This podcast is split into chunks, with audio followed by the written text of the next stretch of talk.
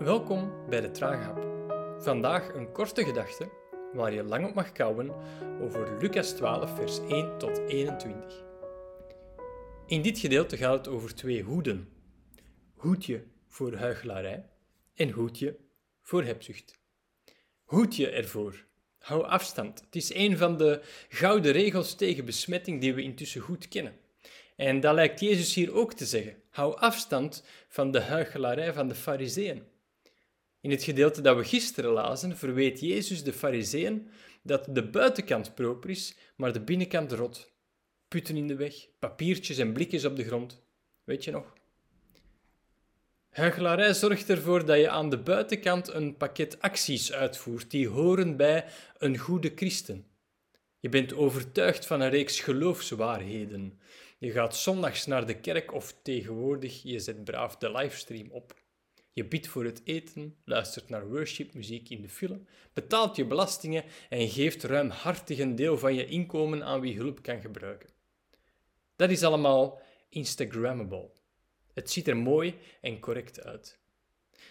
Maar daarmee leggen we, wellicht meestal onbedoeld, een lat voor anderen, terwijl we onszelf de vraag moeten stellen wat er bij ons verstopt ligt onder dat mooie laagje. Wat is er niet Instagrammable?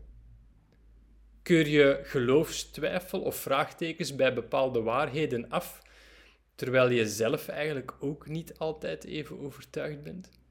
Bind je de strijd aan tegen bepaalde zonden of fouten terwijl je zwijgt over je eigen worstelingen? Of toon je allemaal leuke foto's van je gezin terwijl je crisissen in je huwelijk verzwegen houdt en het verlangen om je kinderen achter heel dik behang te plakken ook? Een dubbel leven. Ik herken het ook wel bij mezelf, die verstopte putten, die papiertjes en blikjes. Jezus noemt huichelarij zuurdesem. Het is gist. Een klein beetje ervan doordringt en verandert een heel brood. Het verziekt de boel. En we moeten er ons voor hoeden, er weg van blijven. Afstand houden is dus één ding, maar we kunnen bijkomende maatregelen nemen. Draag geen masker. Wees echt.